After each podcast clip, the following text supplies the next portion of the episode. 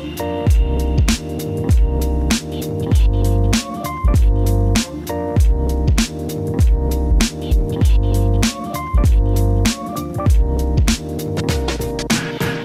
sciences sociales à la science sociale aux éditions du bord de l'eau. Alain Caillé, bonjour. Bonjour. Alain Caillé, professeur émérite de sociologie à l'Université Paris-Nanterre et fondateur de la revue du MOS. Le MOS, c'est. Ça veut C'est dire. Mauss, d'abord. C'est Mauss, c'est Ah oui. Marcel Mauss, l'auteur Ah de oui. L'essai sur le don, notamment, Bien sûr. mais ça veut dire aussi revue du mouvement anti-utilitariste en sciences sociales. En sciences sociales, au singulier et au pluriel. C'est d'ailleurs une. On va en parler. en parler. On va en parler. On va en parler. Alors, euh, j'ai évoqué l'ouvrage, une tribune aussi dans le monde. euh, il faut repenser le statut et l'avenir des sciences économiques et sociales. Alors, qu'est-ce qui se passe aujourd'hui autour des, des sciences économiques et sociales? Vous tirez, vous tirez l'alarme là, hein, et votre ouvrage, c'est dans cette continuité. Oui, l'ouvrage ne porte pas spécialement sur l'enseignement des sciences économiques et sociales, mais à l'occasion de la sortie de l'ouvrage, euh, il est bon de s'alarmer effectivement de cet avenir des sciences économiques et sociales qui me paraît très incertain et très compromis. Très vraisemblablement, nous allons vers une scission de ce qui a constitué l'armature de cette discipline, une scission de l'enseignement de la sociologie, de l'enseignement de l'économie, et puis également d'ailleurs de l'enseignement de la gestion, une espèce de parcellisation de toute cette, euh, cette matière. Et donc, c'est l'abandon des espoirs d'interdisciplinarité qui avait présidé à la, à la création de cette discipline, notamment par Fernand Braudel ou par, ou par d'autres. Bien sûr. Alors, avec ce, enfin, un, des, un des points forts, c'est que vous ne croyez pas beaucoup à l'interdisciplinarité finalement. À l'inter, si. À la trans et à, À la tra- pluri, ah non. oui, pardon, c'est ça. on- à la trans, à la pluri, non, mais à Je- l'inter, Je, oui. suis pour l'inter. Alors, expliquez-nous les trans, différences. etc. Expliquez-nous les différences. On, peut les expliquer assez facilement avec une co- comparaison avec la pratique des langues. La pluridisciplinarité, ça, ça revient à parler quelques mots, euh, à savoir dire bonjour, au revoir, merci, euh, à peu près dans une dizaine de langues, Hmm. 10-15 langues. Bon, c'est utile pour aller au restaurant de l'aéroport, mais ça ne sert pas à grand-chose de plus. La transdisciplinarité, c'est l'idée qu'il y aurait une espèce de savoir en surplomb, un méta-savoir qui engloberait tous les savoirs, et particuliers dans lesquels ceux-ci devraient se- en quelque sorte se dissoudre, ou, euh, ou au- auquel, à laquelle, auquel ils devraient absolument faire allégeance. L'interdisciplinarité, c'est, euh, j'ai en tête à vrai dire le concept d'internation de, de Mauss, hein, international, c'est des relations étroites entre deux ou trois disciplines. Et on peut parler deux ou trois langues et, maîtriser deux ou trois cultures, savoir ce qui se dit dans deux ou trois cultures. On ne peut pas parler toutes les langues du monde. Ça, ça serait la, la- la- ça serait la transdisciplinarité. Et parler simplement quelques mots de- des différentes langues, c'est pas très intéressant. Et dans le domaine du savoir, je crois qu'il nous faut, mais il va- il va falloir qu'on passe un petit peu de temps pour arriver à cette conclusion. Il nous faut essayer de surmonter ce qui est l'épouvantable fragmentation des disciplines, la guerre des disciplines. La guerre de toutes les disciplines contre toutes les disciplines, et même maintenant de plus en plus la guerre des sous-disciplines ou la guerre des sous-sous-disciplines. Qui produit quoi Qui produit le fait que nous sommes de plus en plus intelligents sur des secteurs de plus en plus restreints. Chacun voit de plus en plus clair, de mieux en mieux, avec son projecteur particulier, qui est le projecteur de sa discipline ou de sa sous-discipline. Mais en revanche, on en parlé tout à l'heure, je crois, ça produit des savoirs experts. Ça, ça devient la norme actuelle, c'est le savoir expert, mais ça rend de plus en plus difficile le jugement. Le jugement, et c'est un jugement dont nous avons de plus en plus besoin pour essayer de comprendre ce qui se passe à l'échelle mondiale où tous les phénomènes sont épouvantablement intriqués. Ils sont à la fois religieux, économiques, politiques, euh, sociaux, etc., etc. Et donc si on additionne, dans une logique de pluridisciplinarité par exemple, même si on additionne des savoirs experts, on manque à peu près l'essentiel qui est l'interconnexion, l'enchevêtrement de toutes ces dimensions de l'existence sociale à- l'heure actuelle. Une sorte de complexité. Il y a une complexité, pour employer le mot de cher Edgar Morin, par exemple. Voilà. Et donc, euh, ça nous confronte à un défi qui est le suivant, c'est bien évidemment, on ne va pas abandonner les disciplines. Elles, produ- elles produisent des, des savoirs vérifiés, garantis, une expertise qui est nécessaire. Mais euh, il faut bien comprendre que nous sommes de plus en plus intelligents d'un point de vue analytique et de plus en plus idiots d'un point de vue synthétique. Il faut donc essayer de compenser cette espèce d'hyper-analyticité euh, qui est liée à la guerre des disciplines par euh, un enseignement et une recherche qui soient capables de, synthèse. La synthèse, elle ne peut pas se faire, ça revient à la question de départ, elle ne peut pas se faire, se faire par une pluridisciplinarité imaginaire, où on bricole avec quelques mots euh, piochés à droite ou à gauche, elle ne peut pas se faire par une transdisciplinarité introuvable. Il faut donc la faire par une interdisciplinarité. Concrètement, ça veut dire quoi? Bah, D'ailleurs, c'est ce qu'on a fait à Nanterre il y a 10 ou 15 ans.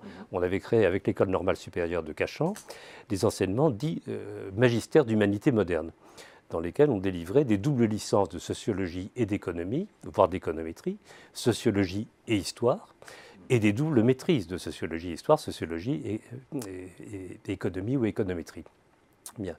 Il me semble très possible et infiniment souhaitable de créer dans l'enseignement supérieur et dans la recherche, à côté des sections disciplinaires, de créer des sections interdisciplinaires au sein desquelles pourraient être recrutés euh, des, euh, des enseignants-chercheurs ayant été qualifiés déjà dans, des, dans, au moins deux disciplines particulières. Donc ils pratiquent effectivement deux disciplines ou deux cultures disciplinaires, deux types de savoirs différents, et qui soient capables de relativiser leur savoir expert d'une discipline par la connaissance qu'ils ont du savoir expert d'une autre discipline et de commencer à complexifier un petit peu les choses. Je disais que vous n'y croyez pas beaucoup parce que vous venez quand même, euh, enfin vous attaquez, euh, vous attaquez dans le dur et dans l'idée que bah, en économie aujourd'hui, alors c'est de plus en plus sophistiqué, c'est de plus en plus parcellisé, mais il y a quand même un noyau atomique sur lequel on raisonne, qui est autour de l'intérêt.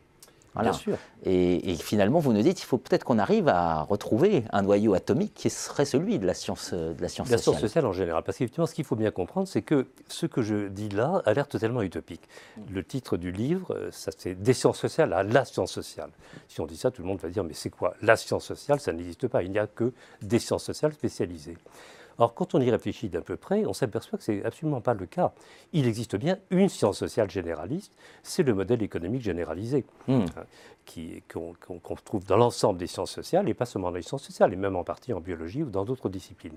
Donc il y a un modèle d'intelligibilité qui est dominant à l'échelle mondiale, qui est le modèle économique généralisé. Ça n'empêche pas qu'on puisse être de gauche ou de droite, mais dans un enseignement d'économie, tout le monde apprend à peu près la même chose, apprend les mêmes outils, Rien de tel ailleurs. Cette domination du modèle économique, cette domination académique du modèle économique, ben, est bien sûr liée à une domination politique, économique fondamentale, et elle est liée à la domination du néolibéralisme, pour le dire très, très simplement.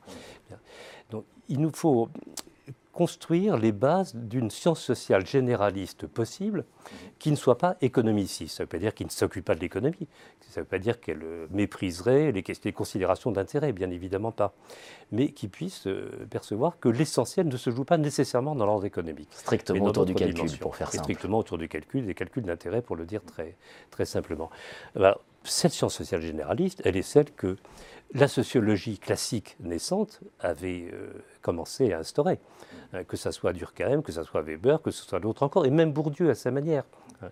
Tous proposaient un discours généraliste, non pas en surplomb des disciplines, mais un discours généraliste qui se, présentait comme une sorte de carrefour, de carrefour dialogique entre les différentes disciplines particulières. C'est cette dimension de généralité que nous avons totalement perdue depuis 20 ou 30 ans et qui, je crois, il est absolument indispensable de, de, restaurer. Alors le livre en question, ce qui est quand même intéressant, c'est qu'il a réuni une trentaine d'auteurs. Colloque de Cerisy. Au colloque de Cerisy, d'auteurs français et étrangers, extrêmement connus dans leur discipline. Mhm. En économie, alors c'est des économistes hétérodoxes. Par exemple, mhm. il y a les trois têtes de file des écoles hétérodoxes économiques françaises. Il y a Olivier Favreau, euh, André Orléans et Robert Boyer. En sociologie, il y avait des gens aussi divers que Christian Laval, Nathalie Hennick, euh, euh, Philippe Diribard, François Dubé, etc. Et puis des étrangers, Jeffrey Alexander, le grand successeur de Parsons, en anthropologie Marshall Salins, en histoire Romain Bertrand, François Arthur, donc des gens très connus, qui sont tous retrouvés sur le même constat que je viens de faire. Cette prolifération de savoir experts, cette guerre des disciplines les unes avec les autres est absolument suicidaire du point de vue de la connaissance et même du point de vue politique général ou d'un point de vue simplement humain. Il faut donc la dépasser. Et on ne peut la dépasser que sur des bases, c'est pas moi qui l'ai imposé, sur des bases anti-utilitaristes. Finalement, tout le monde s'est rallié à cette, à cette idée-là. Le problème, c'est que tous les gens réunis à cette occasion avaient à peu près mon âge et, donc étaient au terme de leur carrière et n'avaient plus à se soucier de l'évaluation euh, experte de leur père. Ils pouvaient donc commencer à dire des choses qu'on n'a pas le droit de dire avant 60-65 ans.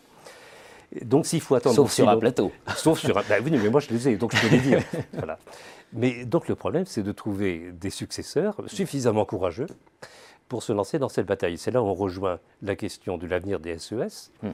puisque très bizarrement, parce que c'est quand même très curieux quand on y réfléchit, les SES auraient dû être la première étape permettant de former des étudiants, de futurs étudiants, justement insérés dans ces cursus interdisciplinaires, bidisciplinaires, bi- ou tridisciplinaires. Il aurait été normal qu'il y ait une alliance entre les professeurs du SES, formés à l'économie, à la sociologie et à la science politique également, en partie à la philosophie politique aussi. Il aurait été normal qu'il y ait une alliance de ce type avec les enseignants du supérieur, qui voulaient justement créer ces filières bidisciplinaires. Ces filières que d'ailleurs on trouve partout dans les universités françaises depuis quelques années, parce que les universités assistant à la fuite de leurs étudiants vers les petites, moyennes ou grandes écoles essaient d'attirer les meilleurs étudiants qui restent, les, bacheliers euh, généralistes, les bacs généraux, en créant des cursus bidisciplinaires, qui sont des cursus plus exigeants que les autres. Donc ça se produit partout, mais ça n'a aucun statut épistémologique, aucun statut institutionnel.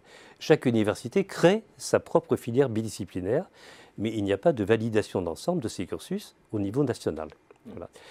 Je reprends le fil de ce que je disais. Il aurait été logique qu'il y ait une alliance entre les professeurs de SES dans le secondaire et les enseignants du supérieur, gestionnaires, économistes, sociologues, anthropologues, philosophes, tous désireux de créer ces, euh, ces, filières interdisciplinaires au sein desquelles un dialogue soit possible.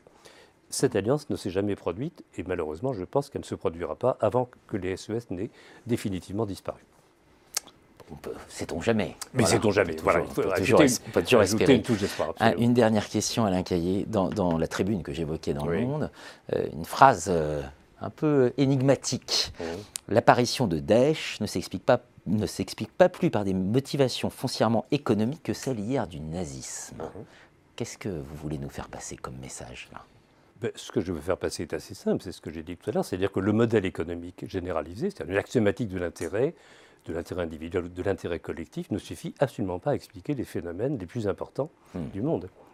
Ce n'est pas pour des raisons strictement économiques que Hitler a pris le pouvoir. Et Daesh, ce n'est pas d'abord des motivations économiques. C'est des motivations de quoi? C'est des questions de reconnaissance, de, de, lutte pour la reconnaissance fondamentalement. De lutte pour la reconnaissance entre les différentes cultures, les religions, les États, les individus, les groupes, les classes, etc. Et j'ajouterais même, pour renvoyer justement aux questions dont traite la revue du MOS, que c'est une lutte pour la reconnaissance comme donateur. Chacun veut être reconnu comme donateur. Et si on ne peut pas être reconnu comme donateur de vie, ou créateur de quelque chose, à ce moment-là, on sera reconnu comme donateur de mort. Mais toutes ces, toutes ces dimensions absolument essentielles de l'existence humaine, et qui sont là encore euh, multidimensionnelles, ne sont absolument pas explicables par les modèles économiques simples quelques complications complexifications qu'on introduise dans les modèles économiques. On peut toujours euh, introduire des rationalités limitées, sophistiquées, etc. Mais ça ne touche pas au noyau des, questions qui, nous sont posées. La reconnaissance. La reconnaissance. Merci Alain Caillé. Merci pour cette reconnaissance.